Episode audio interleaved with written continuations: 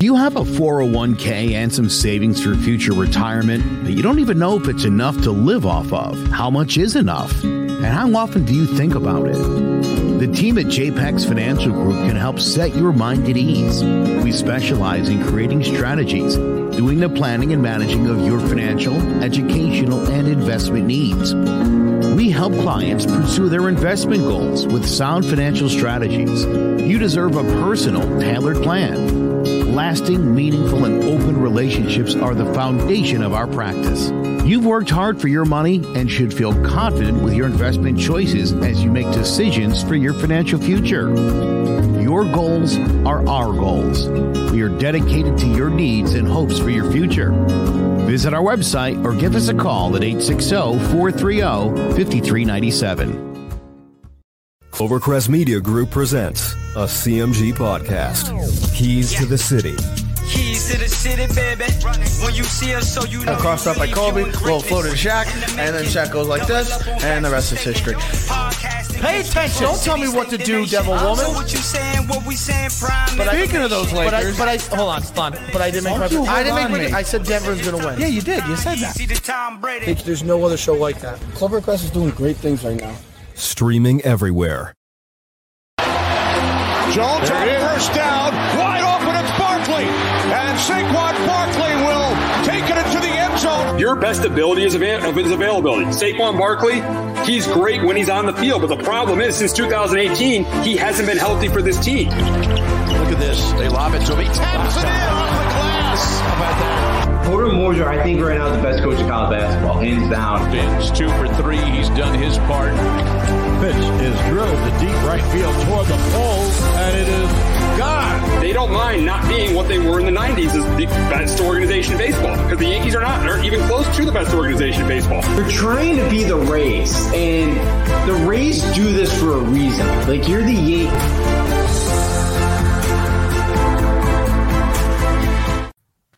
Welcome to Sports Talk with R and J. I am Steve Risser along here with Justin D'Onofrio, and we got to talk about the conclusion of Week 15 that happened last night. We had two games. We'll quickly talk about the two games from last night as the uh, the St. Louis Rams pretty much ended the Seattle Seahawks season as they beat them 20 to 10, and the Philadelphia Eagles beat the Washington Football Team 20 to 17. Well, well 20, no, 27 17, but we'll start with the Rams beating the Seahawks.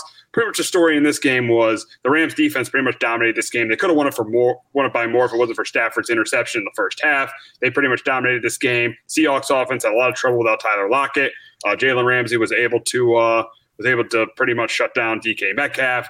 And the Rams they go to ten and four, and the Seattle Seahawks they go to five and nine, and they're now pretty much out of playoff contention.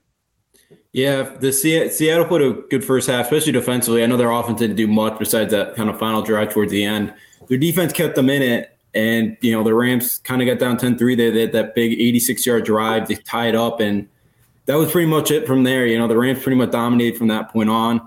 You know they, the Rams look good, even yeah, without Ramsey or I mean with Ramsey back in the lineup. You know, yeah, the Se- Seattle really showed out DK Metcalf in this game.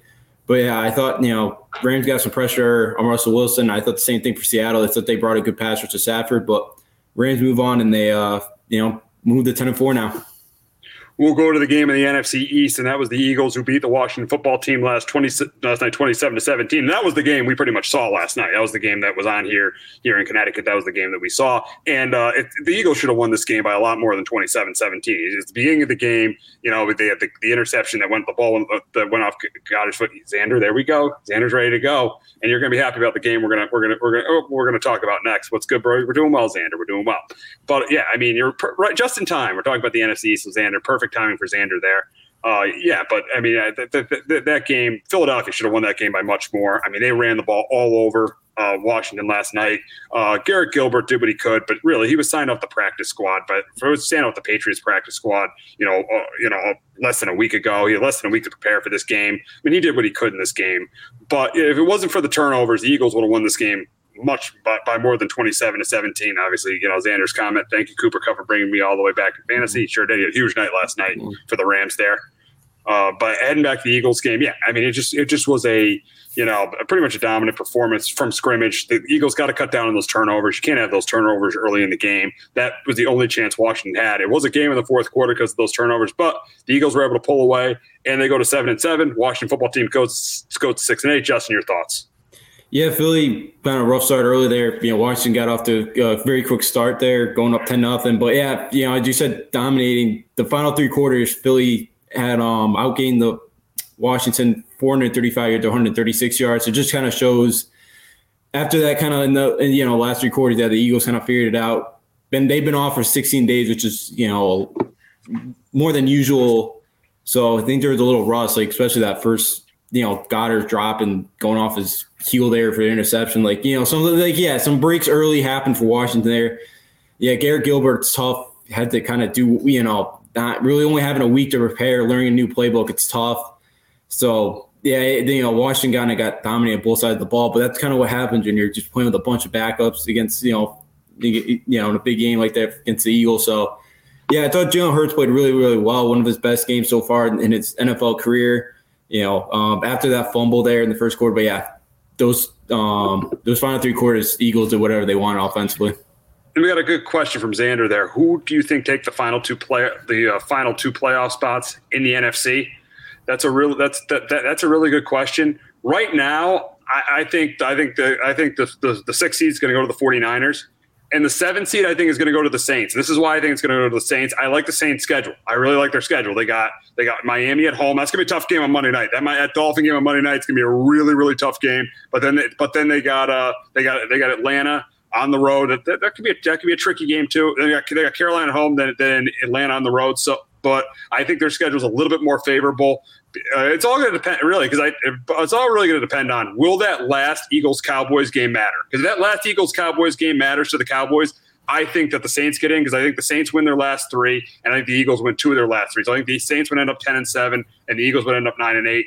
Uh, so if that last game matters for, for, if it matters to the, if that last game matters to the uh, that last Eagles Cowboys game mat- matters, I think I think the Saints will end up getting in. And then you look at the 49ers. I mean, I I haven't completely looked at what they have left, but I, am I'm just I'm just going to get. Obviously, they got this week. They got the Titans. Then then they uh they go to the Rams. Texans. They chose they, the Texans. They, oh, oh, okay, okay. Then, then and then at LA.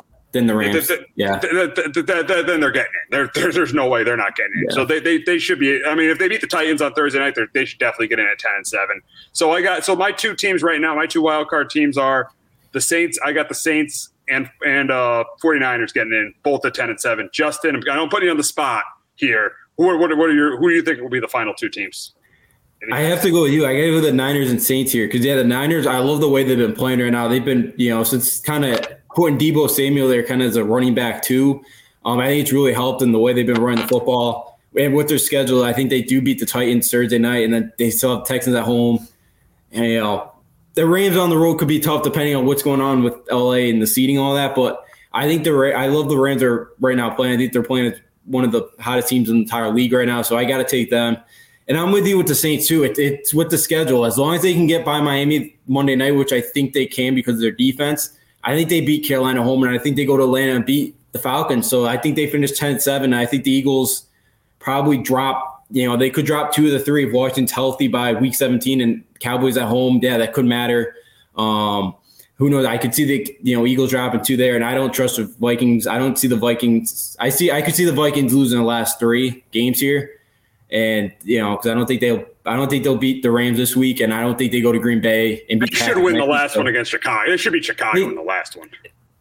The Bears played better. I mean, you know, besides the turnovers, they only had 100 and what 84 yards against the Bears the other night. Yeah. You know, like the turnovers hurt the. But hurt they'll be at home. Bears. They'll be at home. The Bears will probably be packing it in. It'll be probably be Matt Nagy's last game. They'll probably be done with Matt Nagy. They're already done with Matt Nagy, but yeah. they'll be Matt Nagy's last game. I, th- I, think Minnesota ends eight nine. So yeah, I think we both agree that right as of right now, the two the, the last two playoff teams are going to be the 49ers and they're going to be the Saints. Yeah, yeah, I think so. I think though right now, crazy the Saints could get up there, but their defense been playing well the last few weeks, and yeah, I think their schedule is favorable. They get you know as long as they get Monday night against the Dolphins I think they're they're they should be pretty much set. I can't see the Panthers or Falcons knocking them off the last two weeks of the season. Another question with Xander: Will the injuries to the Bucs start catching up with them? it's kind of the worst time of getting hurt. Here's here's the here's here's where they're going to get a break though. Here, here's here's what here's what helps them. Their schedule is ridiculously easy in those last three weeks. Carolina has no idea what they're doing at quarterback, and they play them in two of those last three games. And then the game in the middle is against the Jets. So their schedule is so favorable. So I don't think those. It, What's what could really hurt them is going into the postseason is that first playoff game. If it's if it's number if it, if this if the this is very possible. The Buccaneers get the two seed and the Saints get the seven seed. There's no way no way the Buccaneers are going to want to see the Saints. No, that I, I didn't even think about that. Yeah, that that'd be a tough one. Uh, he, they made he, pretty hard to uh, make Brady uncomfortable the way the Saints say, but you know I, I could see yeah the, the way the Buck schedule sets up for him, it's three games where Brady can kind of figure out what else he has. But we've seen Brady do it before. He's done more with less. So like I you know there's so I think like these last three weeks of trying to build those kind of the chemistry here, I think is really going to help them of trying to get get there. Um, you know, momentum going in the playoffs. I kind of worry about that running game. Can, Ron- can they get Ronald Jones going if Fournette's going to be out for you know extended period of time here? Because that's really what helped them get that Super Bowl run last year was the way they started to be able to run that football with Fournette.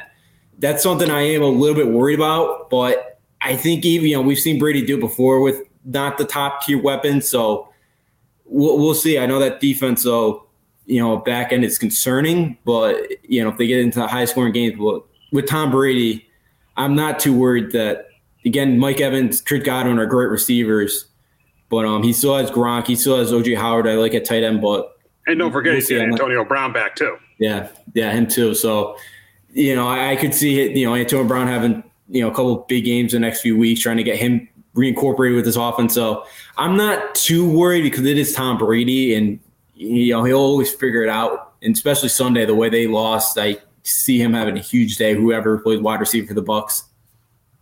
Oh, oh yeah, yeah. I mean, playing. I mean, I don't know if they're going to have a huge day.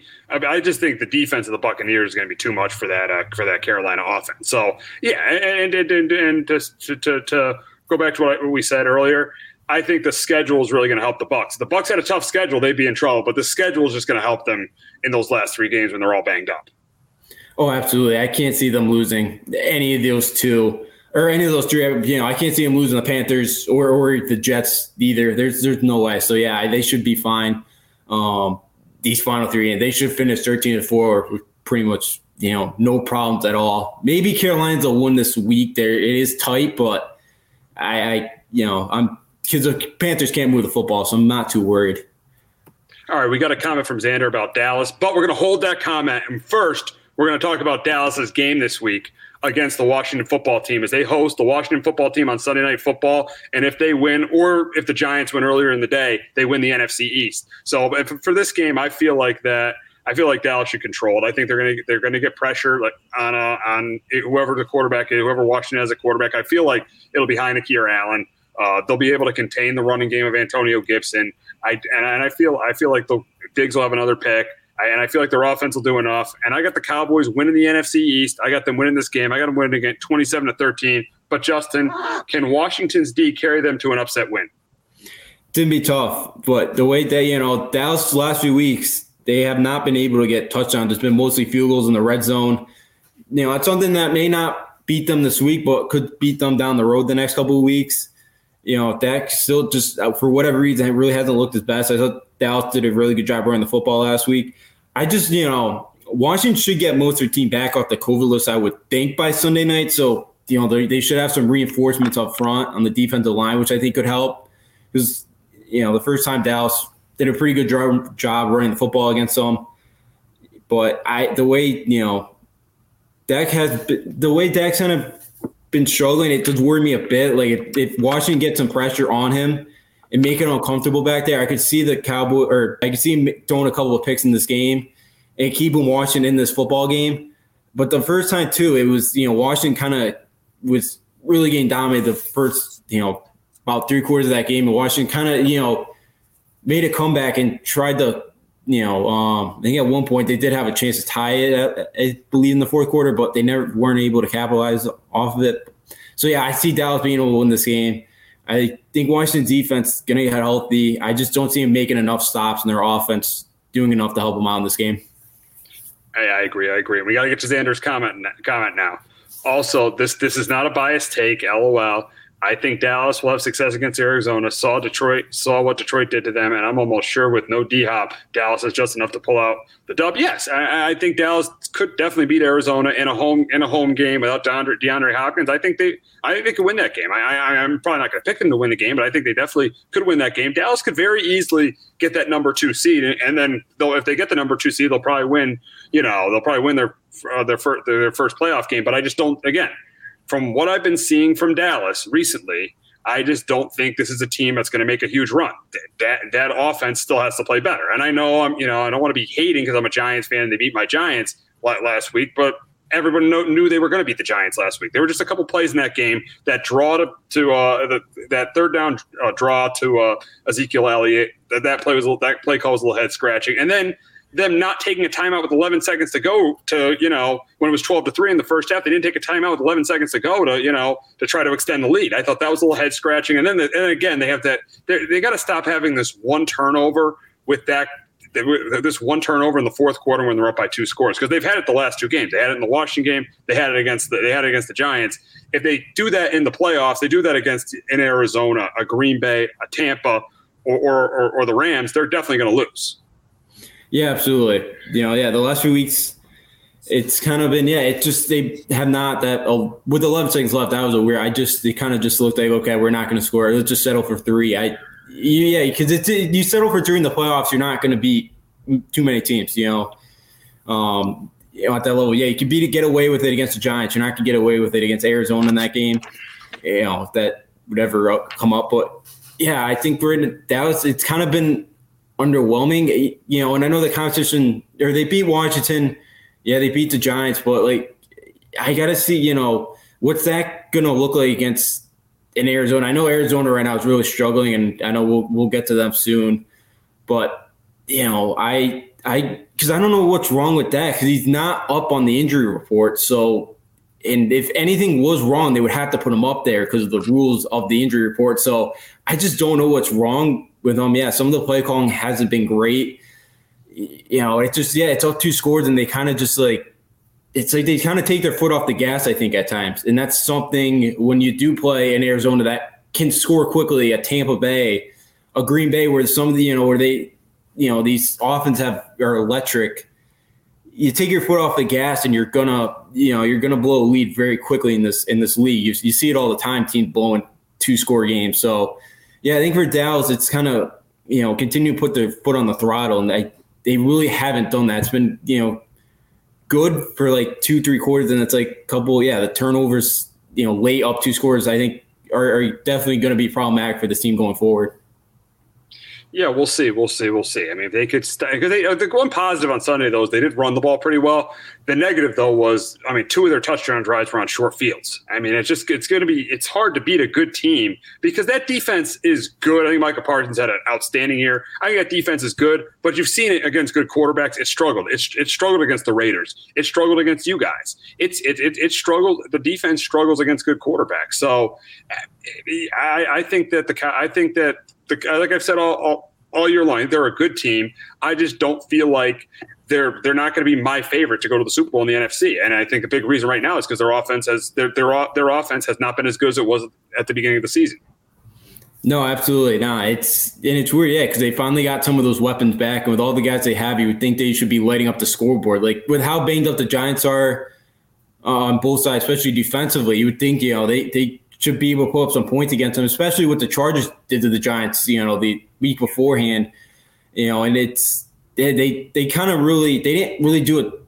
You know, they had 328 yards of offense, but yeah, as you're saying, they a couple of those touchdown drives are short fields, and they capitalized off of that. But most of their kind of drives are they started to kind of back, you know, in their own territory. They settle for field goals, and yeah, it's it's you're not going to beat the Bucs. You're not going to beat the you're not going to beat the top tier teams in the in the NFC um, kicking field goals, and yeah, that's that's going to be a problem. Um, and, and yeah, for their you know against some of the better and yeah, going up against some of those better quarterbacks, like Brady Rodgers. You know, the secondary's been good. They've been in the right spot at the right time too. They've they've gotten some luck in that kind of spot there. Mike Glennon, you know, last week through those two horrible interceptions, or he threw three, but two of them were you know just overthrow and I think one underthrow. But yeah, you know, they I think their secondary at times been spy and Parsons has been the rookie defensive rookie of the year. He could probably even be up there for defensive player. Oh, I think he's. I think he's definitely up there for defensive player of the year. He's had, he's had an outstanding year. He's the best player in that defense. He is clearly the best player in that defense. He's much better than Trevon Diggs. I think Diggs has a lot of picks, but I think he's a little overrated. He gets burnt. He gets burnt at times. And Gregory and Lawrence and Lawrence is a good defensive. He's a good edge edge rusher. He's he, he's not in the class of T.J. Watt. Uh, he's not in the T.J. Watt and uh, Myles Garrett. He's not in that T.J. Watt, Myles Garrett, or Nick Bosa class. He's not in that class. So Micah Parsons is clearly the best player on defense. Oh, absolutely. He, you know, he really has changed that defense around with the way his pass rush, you know, the way he's been able and moving him around all year. What Dallas has done, um, he, has been great. Like you know, he's been a huge part, and I think yeah, long, you know, when Dallas keeps adding pieces, you know, they're they're going to be fine defensively in the years to come. But yeah, you know that defense, yeah, in the big games, yeah, the Raiders torch them. They played pretty well against the Chiefs, but that's when they were still struggling. Again, like Teddy Bridgewater tore them up. Um, you know, Tampa played well against them. So yeah, like that defense, you know, when they play the top line quarterback, can they make enough stops for Dak? And right now, the way their offense is going, I don't know if they're going to be able to do that. Yeah, absolutely, absolutely. We got to stay in the NFC East, and we'll and we'll talk about the Giants Eagles game this week. And I think the Eagles will definitely win this game. I think they'll control. They're the, the key is they're going to control it on the ground. I feel like the Giants they'll compete in this game. That they'll, they'll they'll keep minute for maybe a half, but eventually the Eagles will run away with this. I think I think the Giants. I think the Giants offense is absolutely terrible, and it's going to be absolutely terrible again this week because we don't know who cares who plays quarterback. Jacob Fromm or Michael Glennon. At this point, just uh, you might as well just start Jacob Fromm right now, see what you have at this point. I mean, Mike Glennon is absolutely terrible, but I feel like this is going to be this is the Eagles are going to win it by two scores. I got the Eagles twenty three to ten over the Giants this week. But Justin, can will will the will the short week cause the Eagles to get swept by the Giants? I don't think so. I got the Eagles 27 to 16. Uh, I, agree with you. Why don't you just start Jake Fromm? I'm like that one drive. He, you know, he didn't look horrible in that like two minute drive they had late in that game. He wasn't horrible. He was making some good throws. I mean, it was better than Glenn, I thought, because it's like you know, who knows? Maybe Jacob Fromm has like a Mike White game from like you know back in October, and he lights it up past like 400 passing yards. Like I, I, that probably won't happen, but you never know until and you kind of know what you're getting from Mike Glennon. So I'm with you. I think the Giants should start Jacob Fromm. As long as he's ready, he's got enough of the playbook, eh, you know, feel comfortable enough. It seemed like he did last week. But yeah, I think for this game, I think the Eagles are fine. I I think Jalen Hurts, the way he played that first game, Jalen Hurts has been a guy that, you know, you know, after bad games or after, you know, something kind of happens, he battles back and he's, you know, after that turnover last night, I thought he played really, really well after it you know, I, I think he looks for vengeance after that first game where he was horrible, probably the worst game of the season. I think he plays well. I think, you know, the Eagles run the ball effectively. I think when Jalen Hurts has to throw the ball, I think he, you know, I think he makes the throws. I think the Eagles play a lot better because they moved the ball the first time at the Giants. They just could not capitalize. They just kept shooting themselves in the foot when they got down towards the red zone. I think they moved the ball. I think the Giants do play well for like a yeah, I, as you said, like for a half. I think they keep it interesting, but I think the Eagles will pull pull away eventually. I think you know, and, and them battling for a playoff spot too. I don't really see the the Eagles here kind of at a letdown spot. I think they get their revenge this week and win the game at home. Absolutely. And another story with the Giants this week: Daniel Jones is going to be shut down for the entire season. And I, and, I, and Jordan Raanan, I heard Jordan Raanan said the Giants were in the playoff race; they wouldn't do this, but I, I think th- there's a good chance Daniel Jones. We'll see what the new. Uh, hopefully, there's a new GM. We'll see what the new GM is, uh, wants to do. He Daniel Jones obviously he's lucky that you know the quarterback class is, is so bad this year. This has got to be the worst. You probably know how the last time the quarterback class has been this bad. I think it's the worst since I think 2000, the 2014 draft. This quarterback class is absolutely terrible. So I, I do think that, that that's the reason why uh, why why they're why there's a good chance Daniel Jones will be back next year. And and uh, I, just hopefully, as a Giant fan, I hope that Judge and Gettleman are gone. We know Gettleman will probably be gone. We don't know about Judge. Looks like Judge is going to be back, which, is, which just shows you why the organization's disgrace. But you know, I, I think there's a good chance Daniel Jones will be, will, will be back next year, and it's pretty much going to be up to the. I mean, he'll be on the roster, but it's pretty much at this point, it's up to the up to the new GM to see what happens with Daniel Jones. Yeah, absolutely. And what it's been three, four years. You really, you still don't know what you really have in Daniel Jones. You haven't, you know, that's that's the thing. Like you, still you still don't know what you have. You haven't seen him enough consistently, and then it's like, that first game at Tampa Bay, he looked really good. And it's like he really hasn't had another one of those performances where he's looked really. I guess he, you know, he hasn't had many of those performances. It's like you still don't know what you have, and I think that's been the big problem. He's the guy that, that hasn't been able to stay on the field. Um, you know, Rush. Dane, no, no. Listen, listen, listen. I wouldn't honestly. I wouldn't mind. Ru- Ru- Ru- I wouldn't mind Russell Wilson in, in the Big Apple. Listen, I, I, wouldn't at all. I think I, I, wouldn't. I wouldn't at all. I don't. But I just don't feel like. I, I know he wants to go there. I mean, I, I wouldn't mind pulling the trigger, but obviously it's gonna it's going to take those two first round picks. I mean, but the but but the issue but the issue is is is this team is this is this roster good enough for what for this to be a Super Bowl contender with Russell Wilson?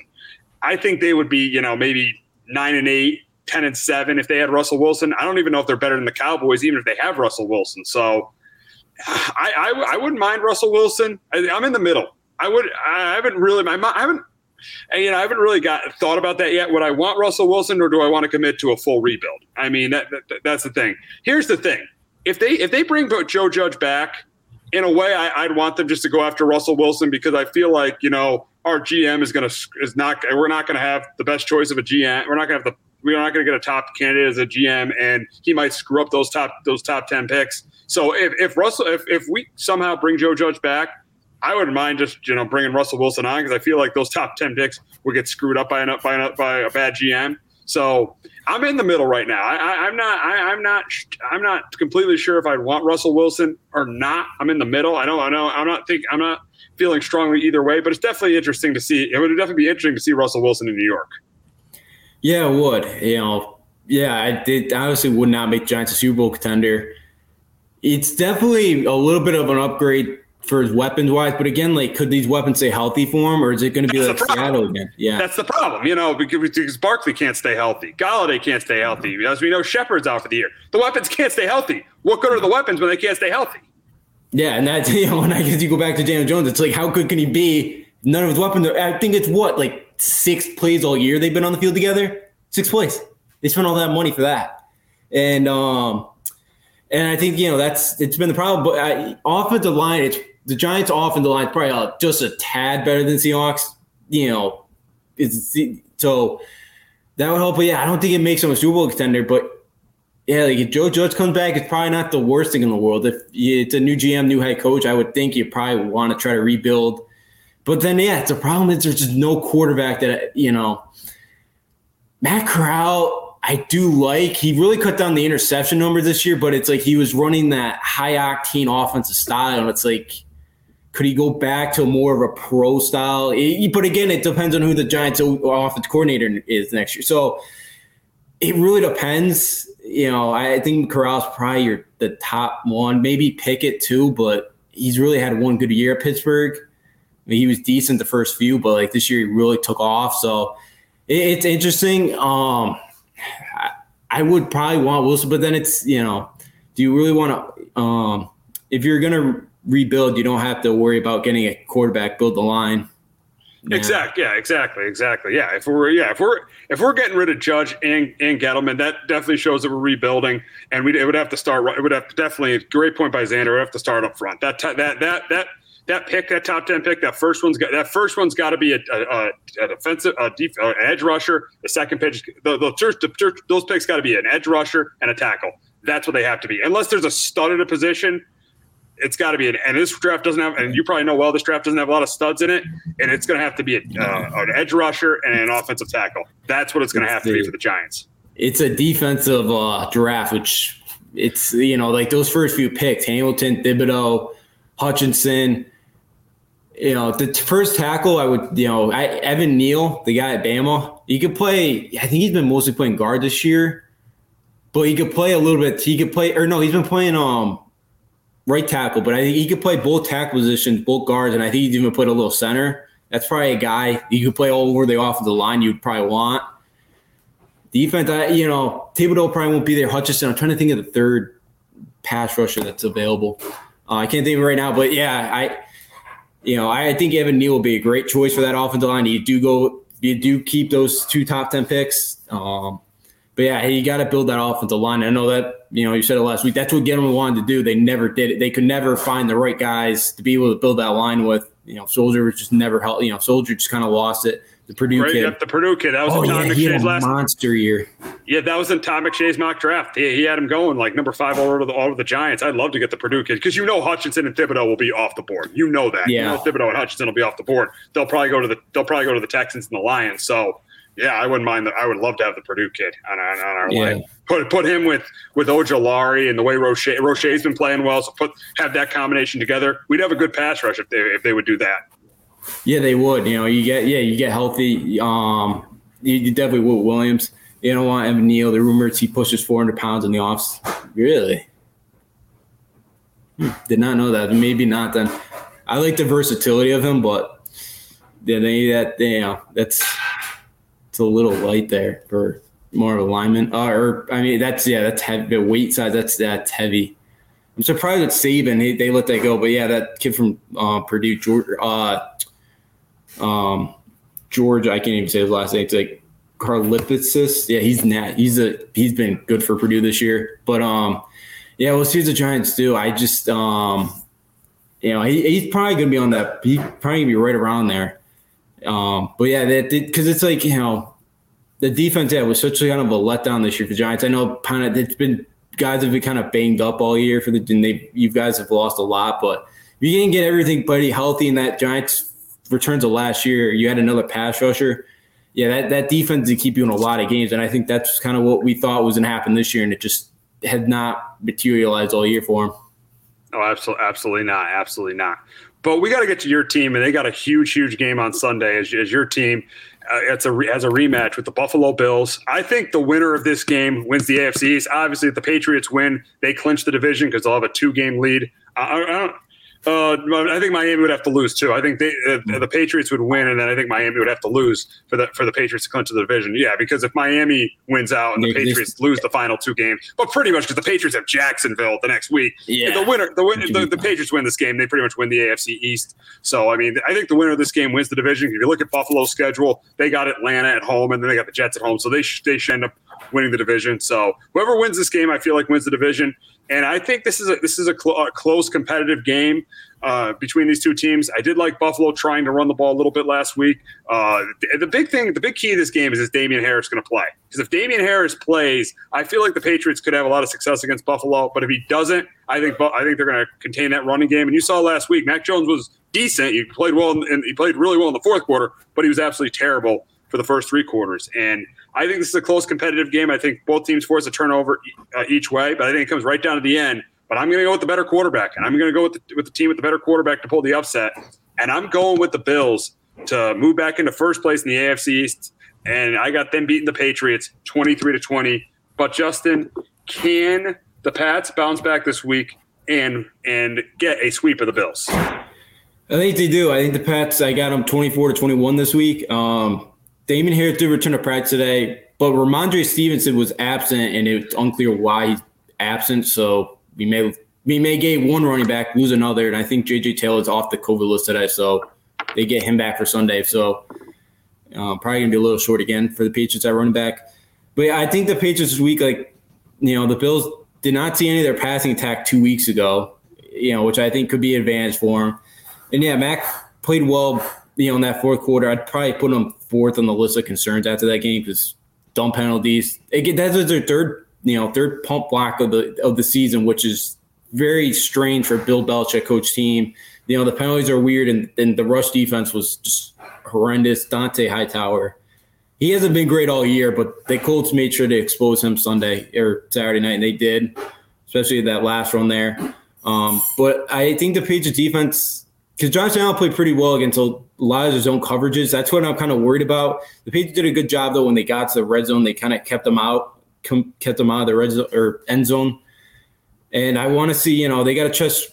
Um, they got to test Josh Allen's foot, that that foot sprain he's got right now. They got to test that thing early, get past, you know, get after him, um, you know, quick. I think they got to get out to lead you know, hopefully, I, I did have a bad feeling after Harris went down, or when I saw he was not going to play in this game. I did get, you know, didn't feel great anymore. Thought Stevenson, you know, played well, but again, yeah, they got behind. I'm hoping that one bad game that Mac had kind of out of his system now, and he plays better and bounces back this week. I think at home, I think Mac Jones plays well enough this week. I think they do run the ball effectively enough. I think they keep Josh Allen and the Bills off the field long enough, and they take this game and you know inch closer to clinching the AFC East title. Yeah, I mean, uh, and uh, we got we got a comment. Who's your MVP so far? We'll, we'll we'll get to that. We'll do that after we talk about the Patriots game. But yeah, I mean, pretty much the key to the Patriots in this game is obviously you know doing what they did last time, running the football. They're not going to be able to do. They're not going to be able to throw the ball three times, and the weather's going to be a lot better in New England than it was that night in Buffalo. So they can't really throw the ball three times and expect to win. But you know, running the football, getting pressure. I think a big loss could be uh, Dion Dawkins. Dion Dawkins not playing could be a really big loss because Matt Judon could have a big game too. So, and Cole Beasley's not playing either, so that will force Gabriel Davis. So I don't know if I mean I'm not sure if Emmanuel Sanders is going to be back either. So, and you know that Bill, Bill's going to put is going to contain uh, uh, Stefon Diggs. Jared has 19 to 10 Buffalo. Very, very interesting. If Damien Harris doesn't play, that could happen because yeah, Mac Jones, you know, the pressure might get to Mac Jones playing in a big game like this, and he might turn the ball over a couple times. So I could see 19 to 10 Buffalo if Damien Harris doesn't play. Yeah, it could, you know, because I because now it sounds like Steve. Well, Steven's out of practice. I don't know if it's just today he's out, but it doesn't sound like anybody kind of knows yet. So that would mean it would be down to JJ Taylor from Arizona. We'd have or him and Brandon Bolden. So yeah, I, if that's the case, I I'm really worried. If I'm hoping it's Harris. Harris, I heard was back today. He was running. He was in drills, and I guess he was fired up. You know, um, you know, into it. So sounds like he's gonna play. But I thought that last week I heard too he was gonna play, and he he didn't. So if he doesn't, yeah, then I then I worry, and I think yeah, the the Patriots are gonna have a really rough time once again moving the football because yeah, they didn't really do much until that fourth quarter. Carson Wentz kind of helped them out last week, but I could I could see. You know, I would hope they score a little bit more than ten without Harris, but you know, I I hope Mac played better. But again, I don't. They're, they don't they won't have success if Mac Jones has to drop back 30, 50, you know, 35 to 40 times this game. I just can't see it happening. And here's here's Xander's comment. I don't care if the Pats make the playoffs. I, I just hope they're going to get the one seed. Yeah, because they're they're they're, they're yeah, uh, I don't know. I don't. Uh, I, I, I, the, Chiefs, Chiefs, the Chiefs could lose a game, you know, here on out. You never know. I mean, I don't think they'll well, lose to the Steelers or the Broncos. They do play at the Bengals, so yeah. Uh, we'll, we'll, well now they're well, Kelce and Hill are COVID. I forgot about that. Yeah, they, yeah. You never know. You never know. It's it's still, it, it's it's still close between those two teams. I mean, it's still really close. But yeah, yeah they said uh, I, I don't care. It, Xander says, you know, I don't care if they make the playoffs. I just hope they don't get the one seed. Yeah, yeah, because if they get the one seed, their chance is definitely increasing on getting to the Super Bowl. Oh yeah, yeah. So I see Xander. You don't want a uh, Pats Tampa Bay uh, Super Bowl here. That's why I just I want to see that. I want to see Bill, Bill oh, versus God. Brady in the Super Bowl. Uh, uh, uh, no, we'll, see. We'll see about that. I, I don't. I don't. I don't want to see Bill against Brady in the Super Bowl. I, I just don't want to see the Pats in the Super Bowl. I don't want to see them in the Super Bowl again. I, am I'm, I'm sick of seeing them in the Super Bowl. No, I, I if we're going, I want you know, I want uh, Brady. If Brady's gonna be the Super Bowl, I, I want to you know, I want the Patriots there too. You know, want to want to join them, but uh yeah, I I think with the way the Chiefs are playing, it's gonna be tough. But if COVID, it, that could uh, okay, Pat, Pat's. I, would Cow- I love a rematch with the Cowboys. I, I would. Yeah, oh yeah, yeah, yeah. Battle for real America's team. I, I, I, I don't see. I, honestly, at this point, I don't see either of those teams getting to the Super Bowl. But no. you have to say they're both contenders to get to the Super Bowl, though. Yeah, yeah, they are. That probably one of the most most watched Super Bowls as well. Probably with the you know Pat, Pat's uh, Bucs and Pat's uh, Cowboys would be one of the highest rated Super Bowls ever. Yeah, you know I I would love to see the Pats get that one seed. I just I don't know. I kind of I don't. I'm not there right, especially the way Dolphins are playing. That's not going to be easy either. Like I, I, am a little bit worried that Dolphins game too right now. The, you know, defensively, the way the Dolphins are playing, the Chiefs have been on fire. Yeah, the Cincinnati may be tough next week. Denver could be so bad for wild card spot. Like they could, you know, it's going to Denver the final week of the year. So I guess it's not finalized yet that KC's going to have that one seed. But yeah, I, I, I don't know. I, I think the Patriots blew their chance shot last week, and I, I think it's going to be a problem because I think conference will. Because I think in tiebreaker right now the Pats are seven to two conference. The Chiefs are only five and four, so the Patriots will get the tiebreaker. I don't know. I, I'm still kind of worried this Sunday and even the Dolphins. So I could see us losing at least one more. I don't know. I can't see the Chiefs losing two more unless they really get ravaged by COVID here. Yeah, yeah, we'll see. It should be interesting to see who winds up. I think it's going to be the Chiefs, but if the Patriots do win Sunday, they do definitely have a shot at the one seed. Yeah, absolutely. You know, yeah, they get they gotta gotta win this week and just kind of let it all play out. Absolutely, absolutely, absolutely. So uh, we'll go to the Thursday night game between the Titans and the 49ers. Before we get to our best bet, we'll go to the Thursday night game between the Titans and the 49ers. And no, no, we'll get to the MVP conversation after this game. And I think this game is going to be a really low scoring game. I think the Titans, one thing they do really well this year is they stop the run. Their run defense has been really good. So I think they'll, they'll contain the running game of the 49ers, maybe force a turnover from Garoppolo. But the problem with the Titans is their offense is absolutely terrible without Derrick Henry and A.J. Brown. And they're not going to be back this week. Their offense is just so inept right now where I see the 49ers winning on Thursday night and get to 9 and 6 and I see them winning it by a field goal. I got the Niners 19 to 16. But Justin, can the Titans defense carry them to their 10th win? You know, they're going to have to with that's with everybody out once again. I have the Niners in this one, uh 24 to 16. You know, could Jimmy, you know, Jimmy G protects the football or doesn't protect the football or I mean he throws a pick in games he's thrown a pick this year, they're 1 and 3. He's got to, you know, Titans that's kind of the one way they have to win football games right now. Their defense got to force turnovers. You know, Jimmy G cannot do that. And I think if the Niners can get a lead the way they run the football, I think it'd be a huge advantage for them. Um, that's really been their bread and butter. They've really been able to get back to that the last couple weeks. I love that they're bringing Deebo Samuel. Yeah, he's been. I, I Deebo love the way Samuel's been playing great. Deebo Samuel's been playing outstanding. Yeah, they've been handing him off. You're handing the ball off to him, just letting him get in space because you know he was electric at South Carolina because he's a you know kick returner there. Uh, I think there was one game he had like two kick returns for a touchdown. Like you know he, he's explosive when he gets out in the space. So I like how they've been kind of incorporating him, especially when it, you know do struggle to throw the football at times with Jimmy G. Um, I think to be a t- tough one for the Titans. Yeah, you have him and Kupp. That's a nice wide receiver uh, duo there for your fantasy, Xander. Um, two have been have big couple of weeks, especially Cooper all year. But I, I see the Titans, you know, struggling just because I, I, think their offense turns the ball over a few times. I think the Niners work with a short field. I think Jimmy G does protect the football enough in this game where it doesn't, you know, affect the Niners. And I think, you know, the Titans are, are going to struggle, eh, you know, offensively in this game. I think their defense plays well, but I just don't think it's well enough to knock to um knock off the 49ers on Thursday. Yeah, it should be interesting. So now Xander put up a comment about our MVP right now. And my MVP right now is Aaron Rodgers. I think it's Aaron Rodgers because all the guys that, that uh, they've had out, they've had you know Za'Darius Smith out, they've had Jaire Alexander out, they've had David Bakhtiari out, they've had key guys, key guys out for them, key guys out, and they're and they're still and they're still eleven and three. So uh, my MVP right now is Aaron Rodgers.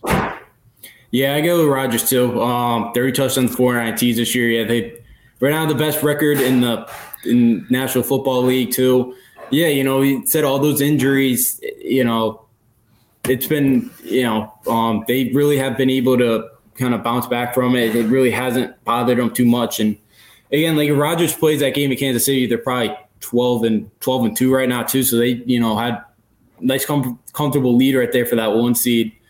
But yeah, um, Rodgers, he's been fantastic this year. You know, and again, it's, you know, um, kind of Adams, and they don't really have a number two guy. And, and you know it's it's still been impressive, especially the last few weeks. Their def- defensive special teams have not been good. Their offense has kind of been able to um, overcome that and be able to put enough points for them to to win football games. So. Yeah, right now I do have to go with Aaron Rodgers. Brady's a close second. I would love to say Cooper Kupp too, but like I, I just know it's not going to him because Cooper Kupp's had an unbelievable season. But right now, I, I, I do have to give it to Aaron Rodgers. Yeah, yeah, I, I, think you definitely go. I, I think I give it to Rodgers. I absolutely give it to Rodgers. And we got another comment from Xander. Joe, JJ, and myself are in the final four of our fantasy league. Yeah, how, how'd you do in that league? I, am I'm, I'm six and nine. I'm six and nine right now. I think I eliminate. I got. I was I the six. I think I was the six seed, six or seven seed. Yeah, I believe I had another one, so I, I can't remember. But yeah, I, I, think I yeah I remember I, I was losing that one. Um, so yeah, I, I, hung in there for a while. I think I went on a run after a rough start, and I kind of got my way back into playoff contention, but didn't do enough there.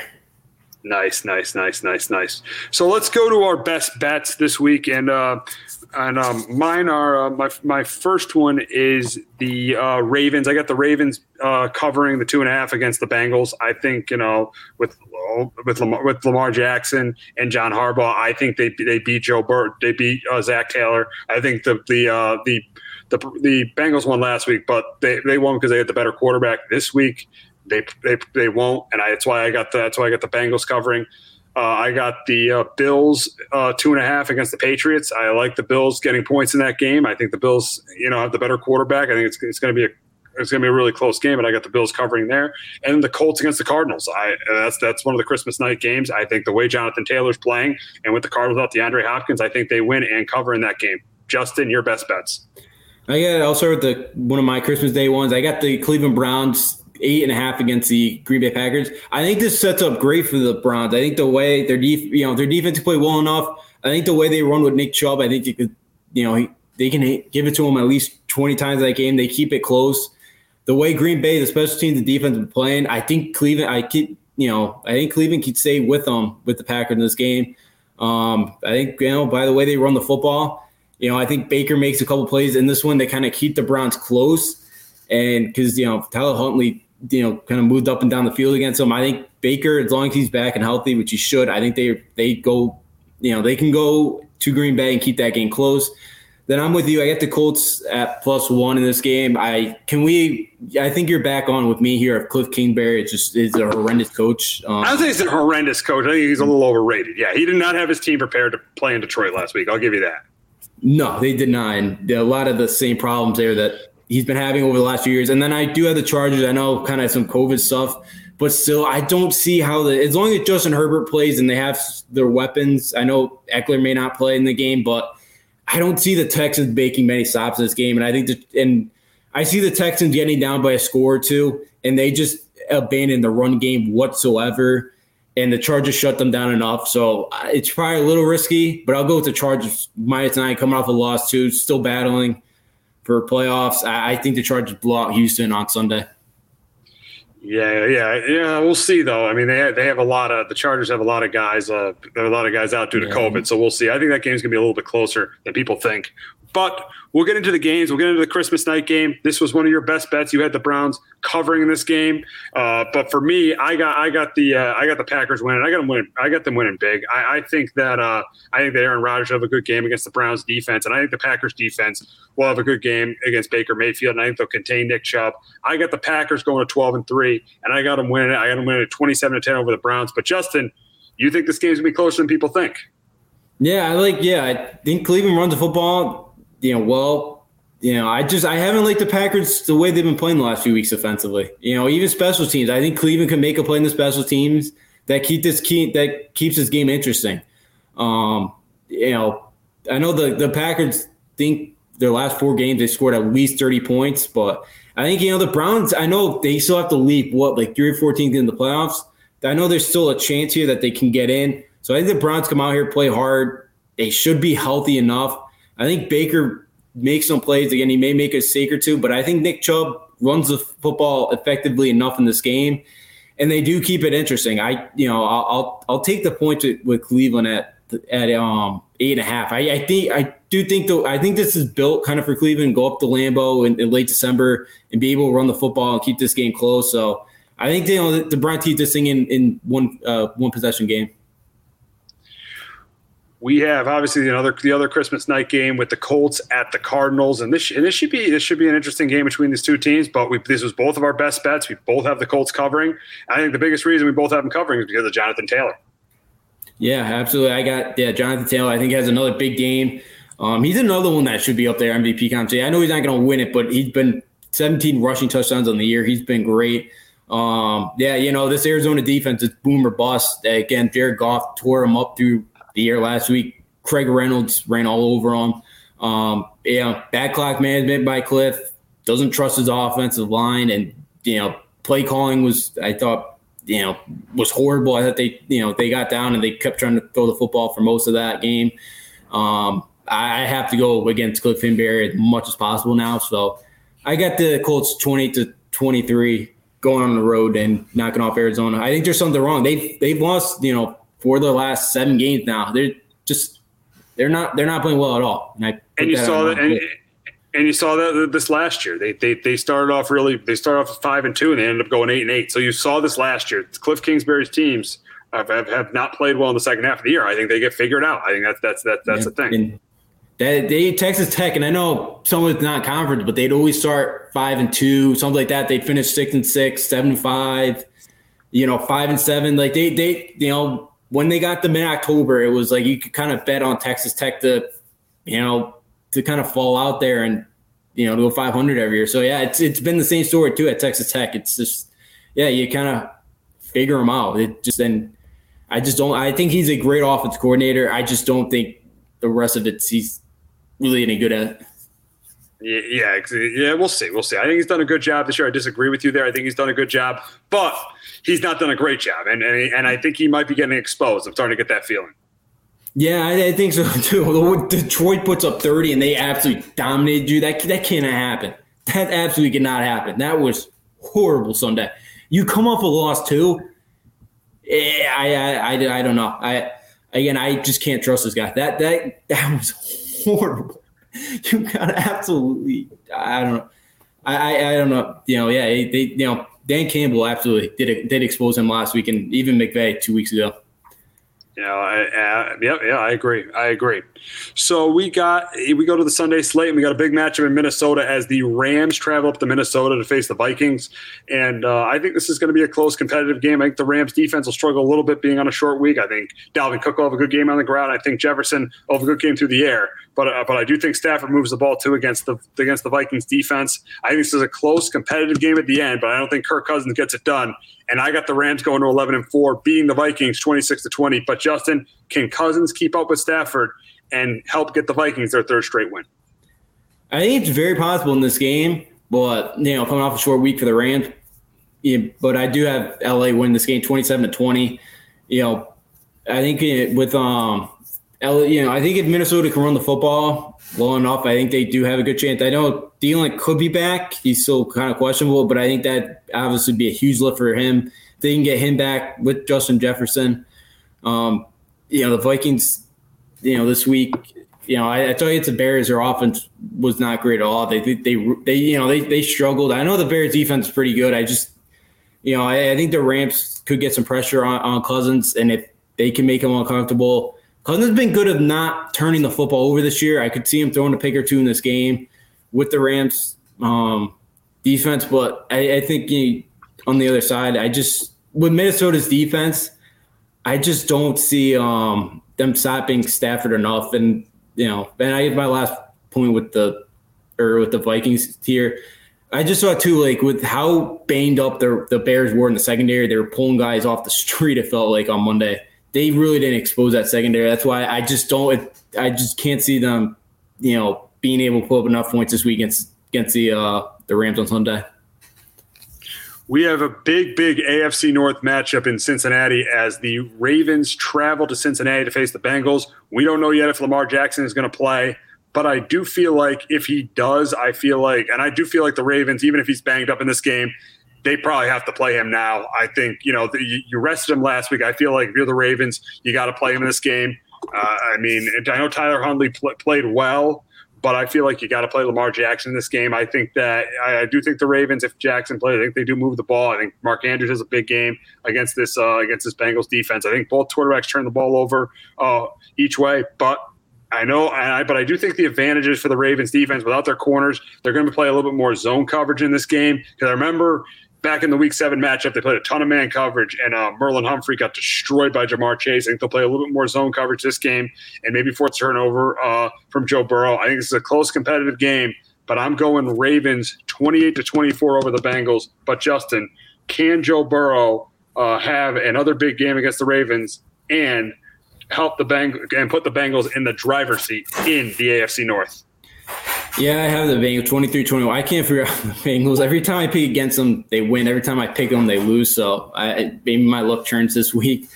Um, but yeah, I think Burrow plays well enough against this Ravens secondary that, yeah, just has so many, you know, pieces that are out right now. You know, I like, the, you know, the Bengals average eight yards to play last time against them when they won like 41 to 17. I don't think that happens again. It's tough to do. You know, yeah, Ja'Marr Chase destroyed them. And last week, you know, the last few weeks, like throughout the last four games, he really hasn't been able to get going too much. So they can kind of keep continue to, you know, kind of slow down Chase. I think the the Ravens do have a chance. I think yeah, the Ravens are, you know, big game for him here, but I do like I you know I think the Bengals kind of you know last week I even though I think Broncos kind of blew it there, they had a chance to tie it the goal line, and you know they they didn't you know they couldn't get a touchdown towards the end there, but um. I think Joe Joe Mixon runs ball well enough. I think Joe Burrow makes enough plays in this game. They're at home. I'll take the Bengals to win this game, um, 23 to 21. NFC South matchup in Carolina, and the banged up Tampa Bay Buccaneers travel up to up to Charlotte to face the Panthers. And I think this game's going to be competitive for a little while. I think it's going to be competitive for a half. I think Brady's going to struggle against this Panthers defense, which is good against the pass, and they're not great against the run, but they're not. They're going to have Ronald Jones, not Leonard Fournette. So I think Brady's going to struggle a little bit in the first half, but in the second half, the Bucs will pull away. The Panthers quarterback situation is absolutely is, the Panthers quarterback situation is terrible, and that's why I got the Bucs going to 11 and four, winning this game 24 to 13 over the Panthers. But Justin, can the Bucs injuries cause them to lose their second in a row? No, I can't see it happening. I got the Bucs same score to do 24 to 13. Um, yeah, I think for for half this thing could be close, but yeah, with how bad the um, Panthers yeah offenses with their quarterback situation, I just can't see the Panthers moving the ball enough. I think like the Bucs defense caused a couple of turnovers. I think Brady kind of figures out what he's got, you know, towards the second half. I think he played better. You know, Godwin's been getting a you know, it's like 30% of the targets this year. So that's been his main guy. So yeah, I think, you know, it could hurt. But as we mentioned kind of before, with the Panthers twice here and the Jets next week, I don't think it's really going to concern them too much. I think Brady kind of, you know, Brady, Brady, Brady managed, you know, that kind of when he's had lesser receivers to still kind of figure out ways to score points.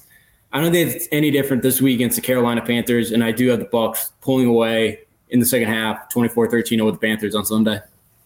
AFC matchup down in Houston as the Chargers face the Texans. And the Chargers are going to be without a lot of. I think they're going to be without a lot of guys due, due to COVID protocols. I think they could be without Joey Bosa and Austin Ekeler.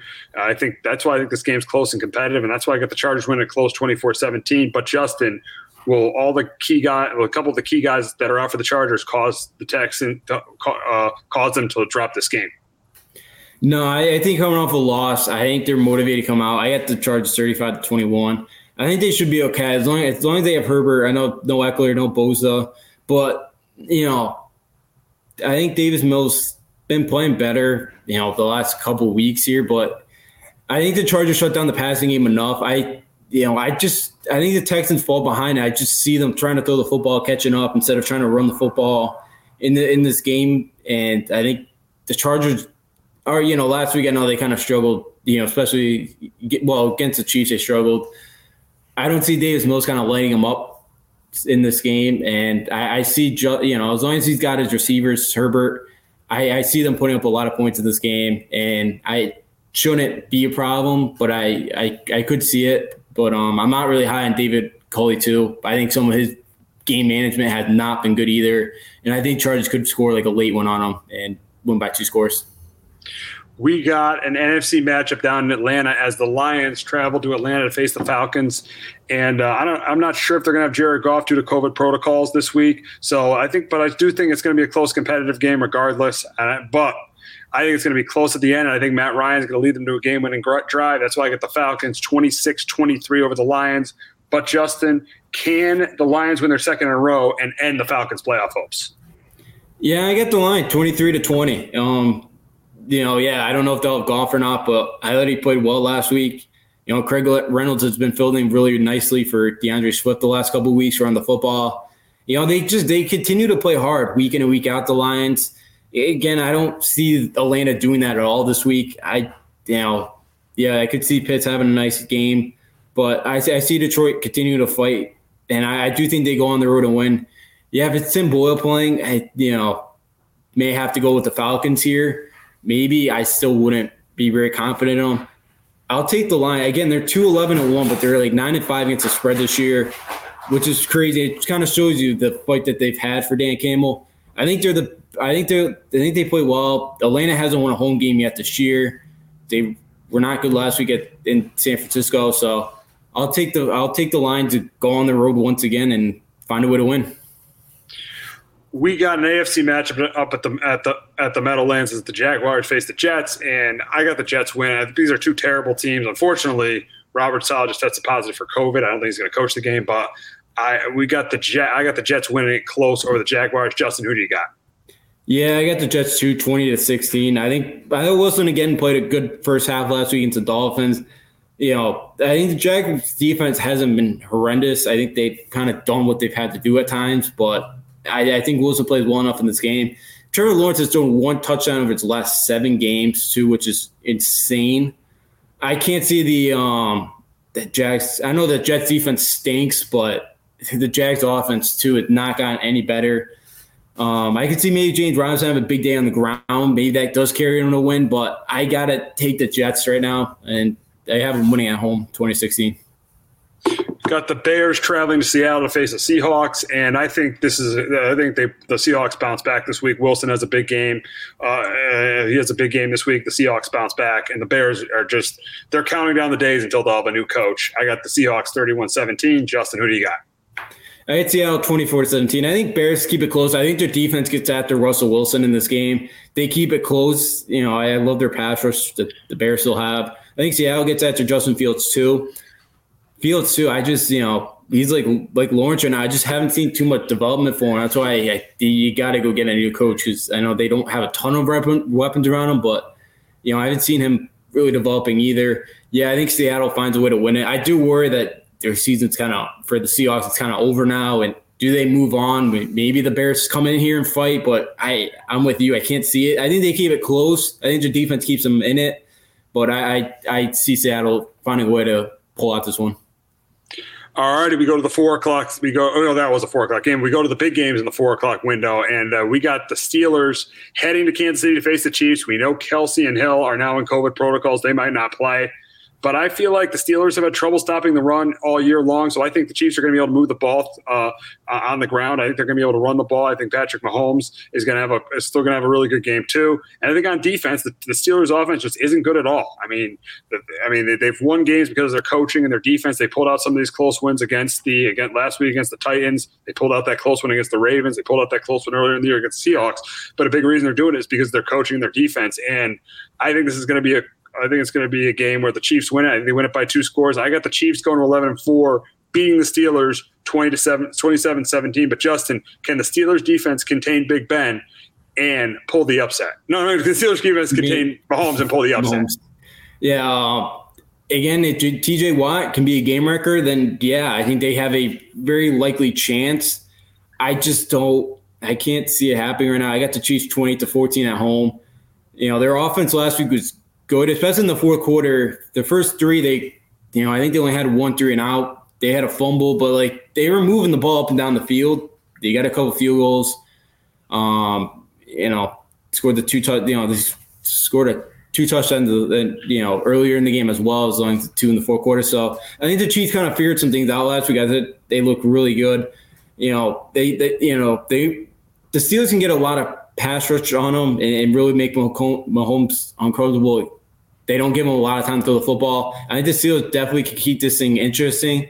But yeah, I, I, as you said, they have not stopped the run well all year. So if you know they do get a pass rush on them, then I, I see Clyde Edwards-Helaire having a big game on the ground or, or Williams, and I see I see the Chiefs kind of doing it on the ground in this game. So I, I think you know Steelers definitely have the talent defensively, but I think you know the Chiefs can either run the ball if there's some if they're if they're slowing down the passing game, and I don't think they'll you know they'll be able to slow down much of the running game this game. So I'll take the Chiefs to one by two scores. We got a big AFC West matchup in Vegas as the Broncos head to Vegas to face the Raiders. And I think this game is close. It's competitive, but I'm going to go with the team with the better quarterback, and I'm going to go with Derek Carr. I think this game is close at the end, and I think that Raiders defense makes a stop because I don't trust uh, Drew Lock against this Raiders defense. I think he's going to turn the ball over a couple times. I am I'm going with the quarterback that's going to make less mistakes, and I'm going with the Raiders to win their second in a row and to stay in playoff contention and and win at 24 to 19. But Justin, can the Broncos defense have a big game and keep them in playoff contention? I think so. I got the Broncos going on the road 21 to 17, win this one. Uh, I just I don't know how hard the Raiders are fighting. I know they won Monday night against the Brown. Maybe it does kind of give them a lift, but my brother was telling me the other day one of their rookies was calling out the team for the way they've been practicing. I forget which rookie it was. So again, I just don't know how hard they're fighting for their coach right now. I don't know how they're you know I know that everything they've had to deal with. I think they know that this is probably not going to be their next head coach. So I don't, you know, I, I think Denver, even though it's probably gonna be Drew Lock in this game, I think they do enough. Again, I the I thought the first time around, Denver's defense, they just could not. I think they'll have a much better game plan because they just could not stop the deep routes. Ruggs had a big game. He had three catches for or four catches for 93 yards. Waller had five catches. He may not be available in this game either. You know, it, I could see Zay Jones having a big game if Denver tries to defend him the same way they did the first time.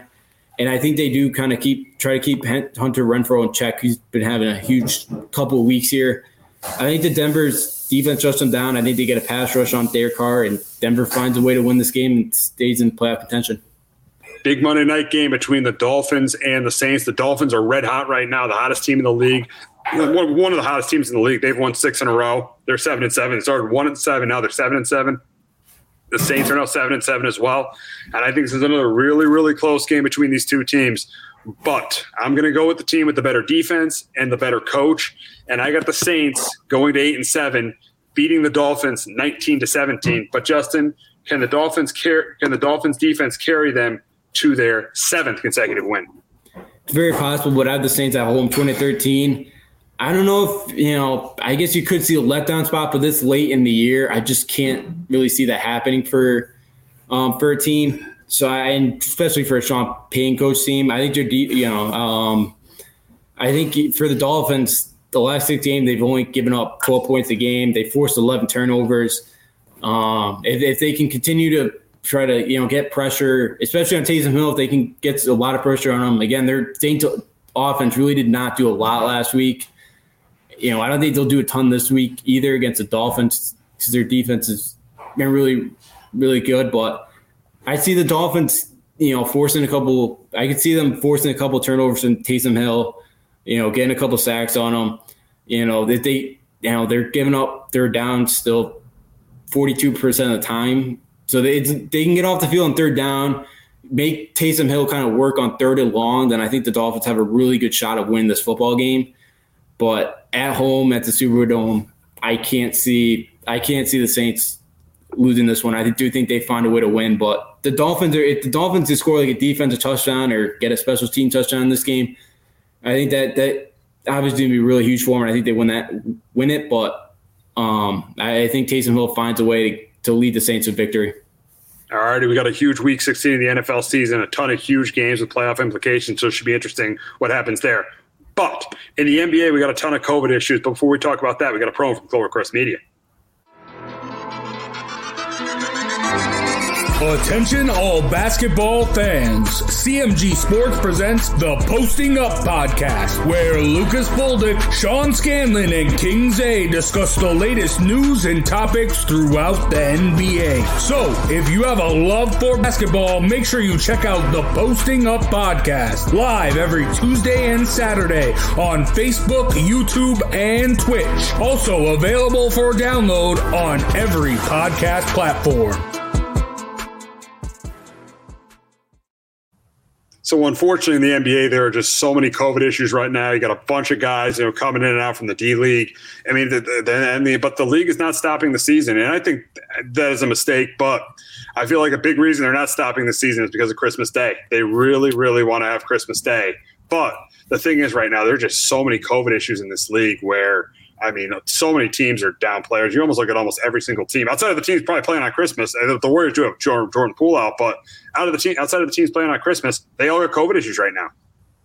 Yeah, it's bad. I'm like the net. I know the Nets could get all those guys back by Christmas, besides Kyrie, but it's like they have what nine guys on the COVID list right now. I know, like the NHL shut it down, you know, until the 27th, which again makes sense here. Um, it's it's you know it's yeah, obviously Christmas Day is such a huge day for the NBA. It'll be interesting ratings wise because they are going up against the NFL this year. Yeah, you know, NHL, yeah, temporarily. Yeah, comment by, yeah, yeah, NHL did the smart smart thing and shut things down. Yeah, smart It'll move by Batman to shut things down. Yeah, yeah, yeah. Yeah, told them, you know, kind of let kind of things settle here. And they did announce to the NHL that they're not allowing the players now to go out to the Olympics to play, you know, in like a month or so, which is probably the right move. Smart move. Well. Smart move. Smart move. Yeah, the ratings won't be good, but it's a smart, especially a really smart move with COVID. Yeah. Yeah, absolutely. It is at this point, unfortunately. Um, always looking forward to kind of watching Olympic hockey. I probably so will, but um, yeah, it's been a problem. Like I know the Kings. I think they make it Gentry back, but I'm like they're on like it's been um they've been down like their third head coach this week. They have like five six guys on the list. I'm like the Bulls have the Bulls have had a ton. I think they had ten at one point. The Nets. It seems like the whole Nets team was on the COVID protocol list for a while there. You know, like it, it's getting bad, and you know, and I know it's only December right now, but it you know some one one two games kind of matter. It could matter to some of these teams towards the end of the stretch of of kind of seeding and being in or out of the playoffs and all that. So like, I know right now it doesn't seem like it. You know, some of these games don't always matter, but like for some that's kind of battling for playoff spots, one two games because you're missing your whole starting lineup could make the difference. You're playing in that like playing tournament or not, or you know, like even for like a playing for like a four seed, you know, trying to get home court advantage throughout the play, you know, in the playoffs could, you know, losing one of the two games because COVID issues could hurt your chances of that. So yeah, it's uh, you know, I, I absolutely I know why it's because it's Christmas Day and they want those games to be on, but it, it it's it, it's it's it's risky to some of these teams. I know I know it's all about money and most of these leagues don't usually care about player safety. It's all about kind of money and all that. But yeah, it's you know, it it is it is what it is. Yeah, it's because it's like even like if some of these teams do, you know, I know, but like you know, some of these top guys, stars are out for like you know for COVID, especially on Christmas Day. It's like you know you're not gonna have good ratings anyways if like Giannis is out and like J, J, Jayson Tatum and Jaylen Brown. It's like you know what rate your ratings. You know your ratings aren't gonna be great if their star players are out. I know right now, like the Nets, most of their stars are gonna be back, but yeah, yeah, it's it's one of those things where you know you could lose some of your stars here, maybe or like because the Hawks aren't gonna have Trae Young, so that that that game loses a little bit of juice because that was um I believe that's Trae Young's first game back since the playoffs. Yeah, he was coming back to the Garden. He was coming back to the yeah. Garden to play that game. Yeah, like that that you know that that game loses a little juice now because you know because there's no no Trae Young and I know the Hawks are missing guys. So it you know it is what it is. I know they're kind of you know they want to play those games for for you know because that that is their big day of the regular season. It's Christmas. Yeah, exactly. If you look at the games, the first game, you, the Knicks and the Hawks, you got Trae Young out, and you're and you Trae Young will probably play, but you have Trae Young, you have Trae Young in COVID protocol. You look at the uh, the Bucks, you got you've you got yeah, you've had Giannis in COVID protocol. You could have him out in COVID protocol. You look at the uh, and obviously the uh, the the the, uh, the Warrior game, they'll have a they could have they could have Wiggins in COVID protocol. Then you look at the Nets and the Lakers, you know all the Nets guys that are out. So and so yeah, so it's a ton of guys in COVID protocol. We'll just we'll, we'll start. Luka just oh my my god! Oof. Oh my! I mean, I wouldn't. I have a Jazz now. You know, it's just I would take that comment away from you know going to be a Merry Christmas for my Jazz. I mean, it's a serious thing. But yeah, Luke. Wow, yeah. Luka just tested.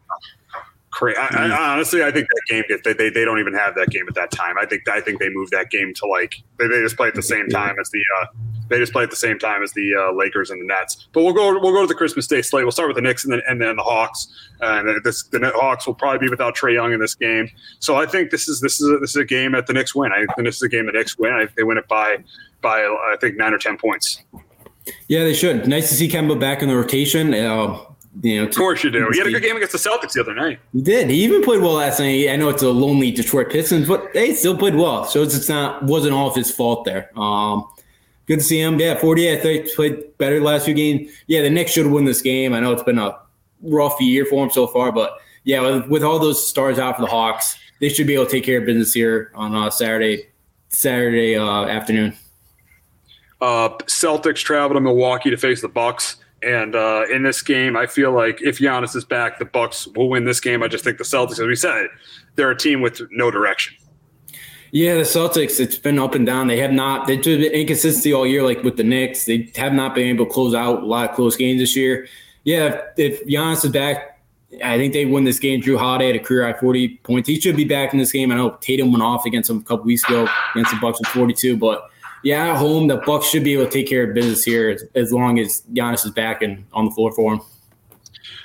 So uh, the, the, the third game is the Warriors and the and the, and the uh, Suns. That should be the this should be the best game. The Suns don't have anyone in COVID protocol. Steph Curry will probably be playing for the Warriors. I think this is the best game of the day, but I think I'm going to take the Suns to win close. Yeah, I got the Suns as well in this one. The rematch. I think you know they. I think the Suns defense slows down Curry just enough again. You know, they probably not have Wiggins or Jordan Poole, which I think could hurt the Warriors in this game as well. And I think DeAndre Ayton makes a difference down low against um, Kevin Looney. I think he Ayton could have a big day uh, down low against against uh, Golden State. Yep. We got the Nets and the Lakers, and this game was going to be a great game, but the Lakers will have AD out. Uh, I, I, think if the Nets have you know Durant and they have Harden and they and, and Kyrie can play because it's on, on the road. If they have those guys, I think they definitely win. If they don't, the Lakers win. So it just depends on who the Nets and Lakers have. Who, who the Nets yeah. have if they win this game against the Lakers. Yeah, it, it, it depends. Um, yeah, right now, who knows? Um, the Lakers they have been kind of struggling. When when do the Lakers not have AD? exactly, exactly, exactly, exactly. For, yeah, yeah. Uh, poor guy's never been able to stay healthy.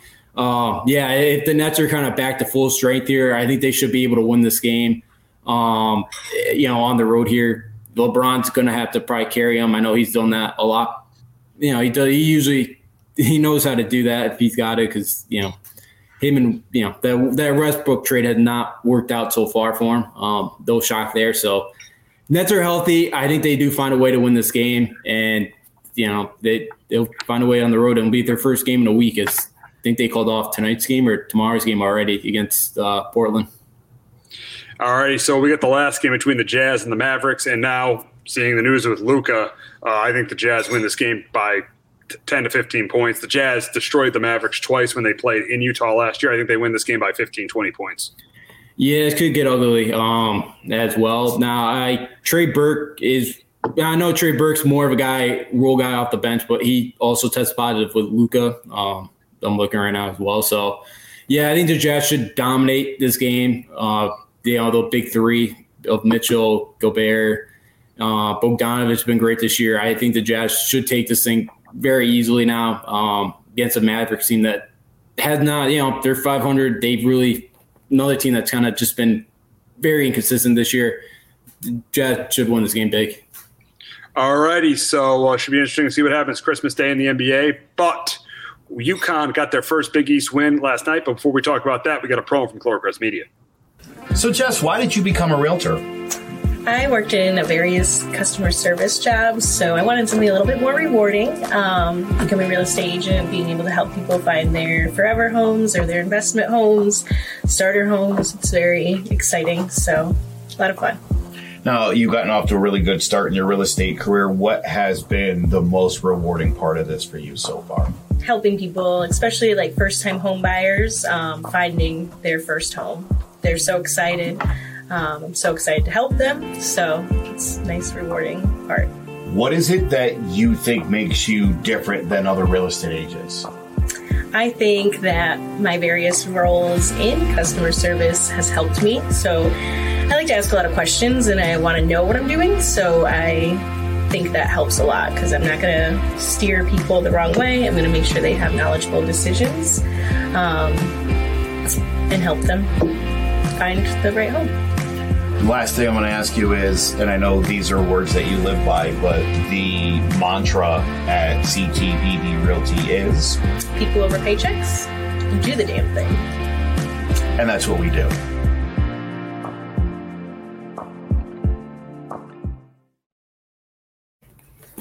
Alrighty, UConn had their first week of Big East play this week. They split one and one with Providence and uh, and uh, and Marquette. But you were at the Providence game on Saturday. That was a disappointing loss for UConn. Mm. Pretty much the, the big story in that game is they really missed Sanogo. That was the big thing in that game. And uh, they they were down. They had that terrible start to the second half where they where Providence went on a 17 to one 17 one run. They ended up coming back uh, and cutting the lead to two, but they ended up losing 53 to uh, to, to, to 57 53 to Providence.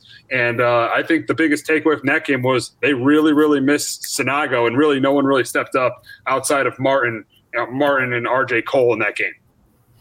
Yeah, Saturdays was uh, very frustrating. Um, yeah, I you know Ed Cooley, he goes very under the radar. Um, coaching wise, he's done a tremendous job. Providence, it's one of the tough jobs in the Big East and he played them perfectly defensively. And as you mentioned, without Sanogo, he overplayed everybody on the top. You know, toward the three point line, he kind of knew that UConn got nobody down low to throw, throw it on the block. And you know, again, UConn for whatever reason. They just they go through the motions, cutting wise. That Whaley, I think, backdoor. You know, in the first half, we got a couple layoffs, but then they they they stopped doing it. So, yeah, Providence had a great defensive game plan for them. Um, you know, they played at their tempo. That that one was very frustrating. They had opportunity to win that game. Um, first Big East game with fans in a while, and just not able to pull it out. That that was a frustrating one. Coaching wise, too, um, Cooley once again out coached Dan Hurley. He did that multiple times at Providence or when Hurley was at Rhode Island. Even last year, I think the one in Providence, um, Cooley out coached him as well. So um, Hurley was out coached that one. Calhoun, I heard, had a disgusted look on his face when the TV cameras pointed at him. So um, Calhoun was not pleased either. So Ooh, if you don't please Calhoun, you No. you know you're not doing a good job. You don't want Calhoun uh, mad at you. You do not want Calhoun No. mad at you. No, you do not. And a lot of fa- the fans around me too are like, uh, "We need you back at home." when they, because he was they gave him the standing O. So they, uh, Calhoun and UConn fans are not not not too pleased with the way Hurley's been coaching lately. Yeah, I mean, I mean, he's been better than Kevin Ollie, but that's not saying much. But yeah, yeah, the end of games has been an issue. Even, even, even. I mean, last night they got bailed out by uh, Martin. We'll get to that by by Martin and uh, Cole. But yeah, at the end of games, the end of that Providence game was not good at all. No, I, they're down four with 40 seconds left, and they're they're taking their time like they're winning. It's just like there's no no urgency. There, there was just none of that in that game. Um, for whatever reason, it just I, I it's, it's aggravating. Um, him and his brother. Next time you see Arizona State on TV, watch the final five minutes. They him and Bobby do the same exact things. The only difference is Danny's players are a little bit better than Bobby's players. It's the only difference. It, it's it, it's stunning. It really is. So yeah, the end of the game, I just don't get it. They just don't. Have you seen with their offense too? They go half speed, cutting, Yeah, picking, yeah. like all half. And let me tell you something: if Calhoun was coaching and saw the saw saw this, there would be a timeout, and he would be Oh, ripping them. You wouldn't you wouldn't want to know the language that would be going on in those huddles. You wouldn't want to know what would be being said in those huddles. No, I think I think it was in Florida. It had to be like 08, I believe. Yeah, I think yeah. Florida AM got a turnover and a dunk in ten seconds, and that was it was a timeout. Like, And then Yeah. Calhoun was probably dropping a lot of f bombs. oh, probably. Oh yeah, Yeah. Like that, that's the thing. Yeah, like there's, I know there's not gonna be no Calhoun, but it's it's bad. It's just and, the, this is the last thing too. Like Jackson, Jack, Jackson's ball handling has not gotten any better. Like it doesn't look like fundamentally they've gotten any better. Like Jackson hasn't looked like he's gotten much better with his handles at all. Hawkins, I know it's still early, but like his ball handling has not gotten better the first few weeks. Like it doesn't look like fundamentally they're getting better. And I know Calhoun teams always did. Calhoun teams are always great fundamentally. I just I haven't seen that with his teams as well. I, that's another kind of thing I've noticed as well. It's just kind of been bugging me if his, his coaching right now. It's and it's very very concerning right now. Let's get to the positive though. Last night they got their first Big East win, beating Marquette 78-70. It was one point game late in the game, but then Tyrese Martin and RJ Cole took over. Both had great games last night. Uh, Martin had 25 and Cole had 20. Yeah, um, and congratulations to both of them. Cole, two thousand point club, and Martin with the thousand points as well for your career. So, yeah, you know, both of them bailed them out. I thought Martin played really well. Uh, thought he attacked glass as well. That, and I think he's, he's become a better finisher this year. He really showed that that last year. Um, he just he had the yips a lot last year. Um, you know, they kind of got bailed out. Marquette missed that dunk, and then I think it was Justin Lewis missed an I remember that. layup. Oh, yeah, I remember Marquette missed the dunk last night. I remember that. Yep. Yeah, like that that could have changed the whole game. That probably changed the momentum all back to UConn. They probably got bailed out there as well. That game fits them. That game fit them a lot more because they ran. They all a lot more kind of transition stuff. That's really what they do well. That's they have to play games and transition. Um, that's where they're great at. You know, um, I thought defensively, um, I thought thought it was it was not great. And I know the way they play, they kind of they over or um, with the way they kind of um, defend screens, that weak side, uh, the weak side guy's always wide open for three. Marquette hit a couple of those.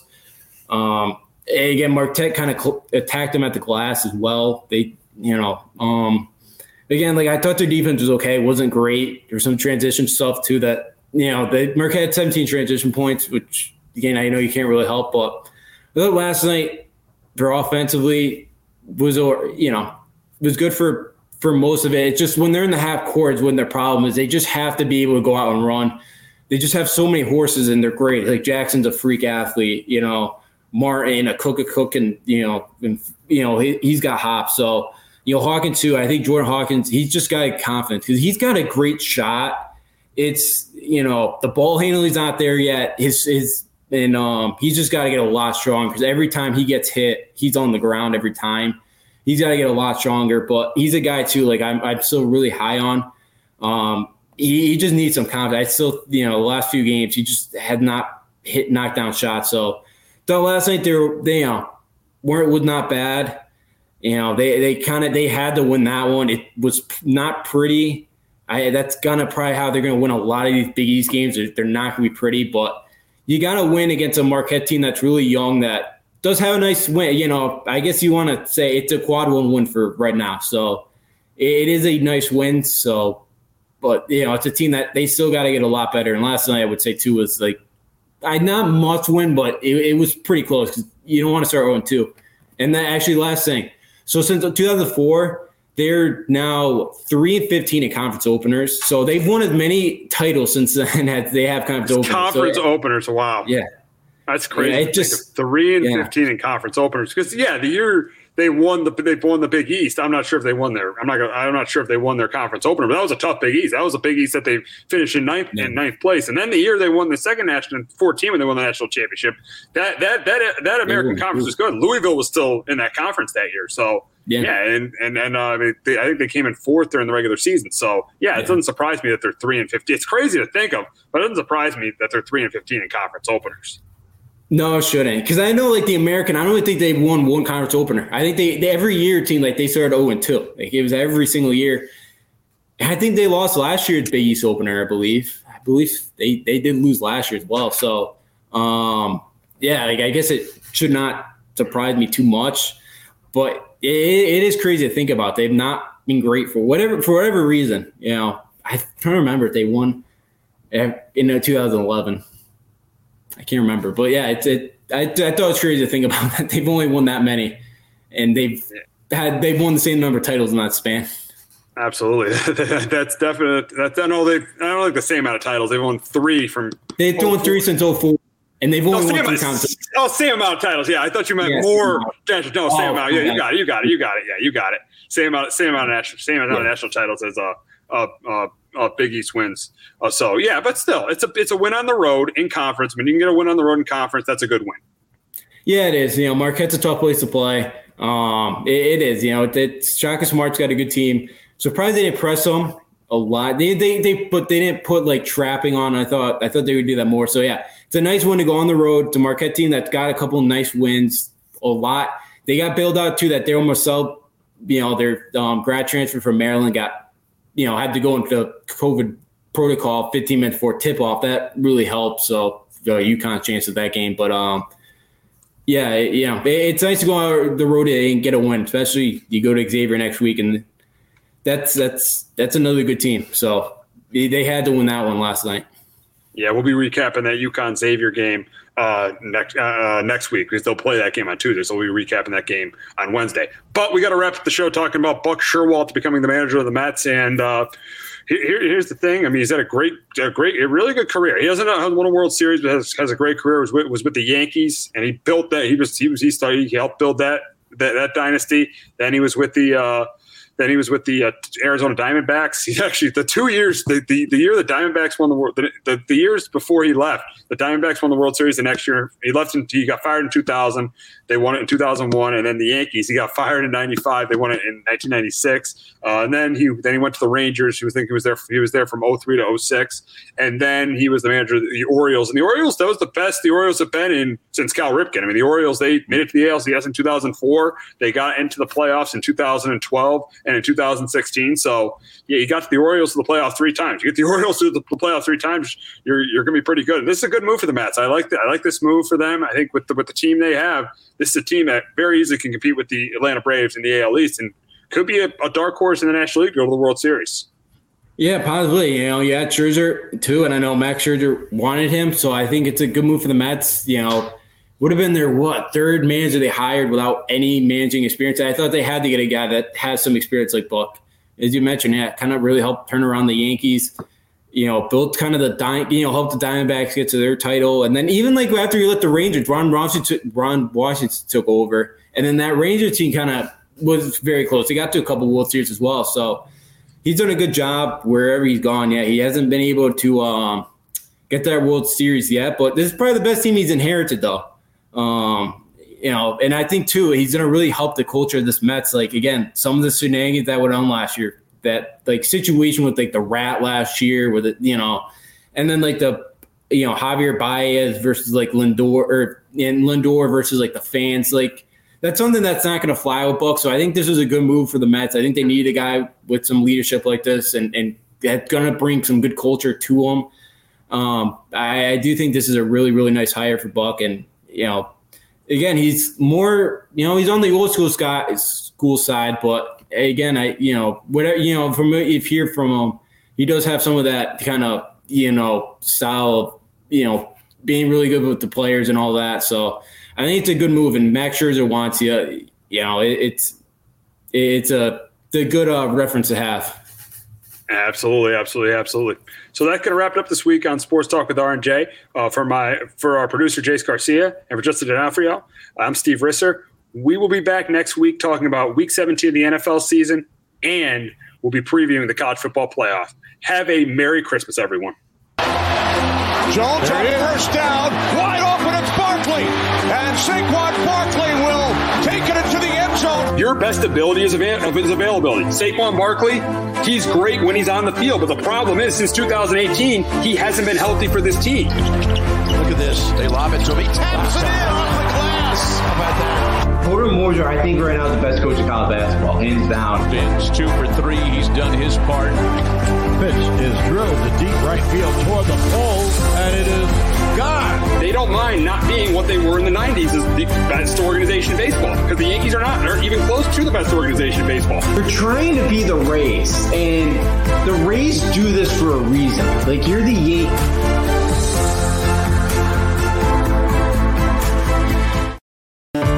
Name is Joe Aguirre. I'm the president of Clovercrest Media Group. And here at CMG, we have a wide variety of podcasts, including sports shows like Keys to the City, The Roll Call, Throwing Jabs, All Four Downs, and Jawing About the G-Men.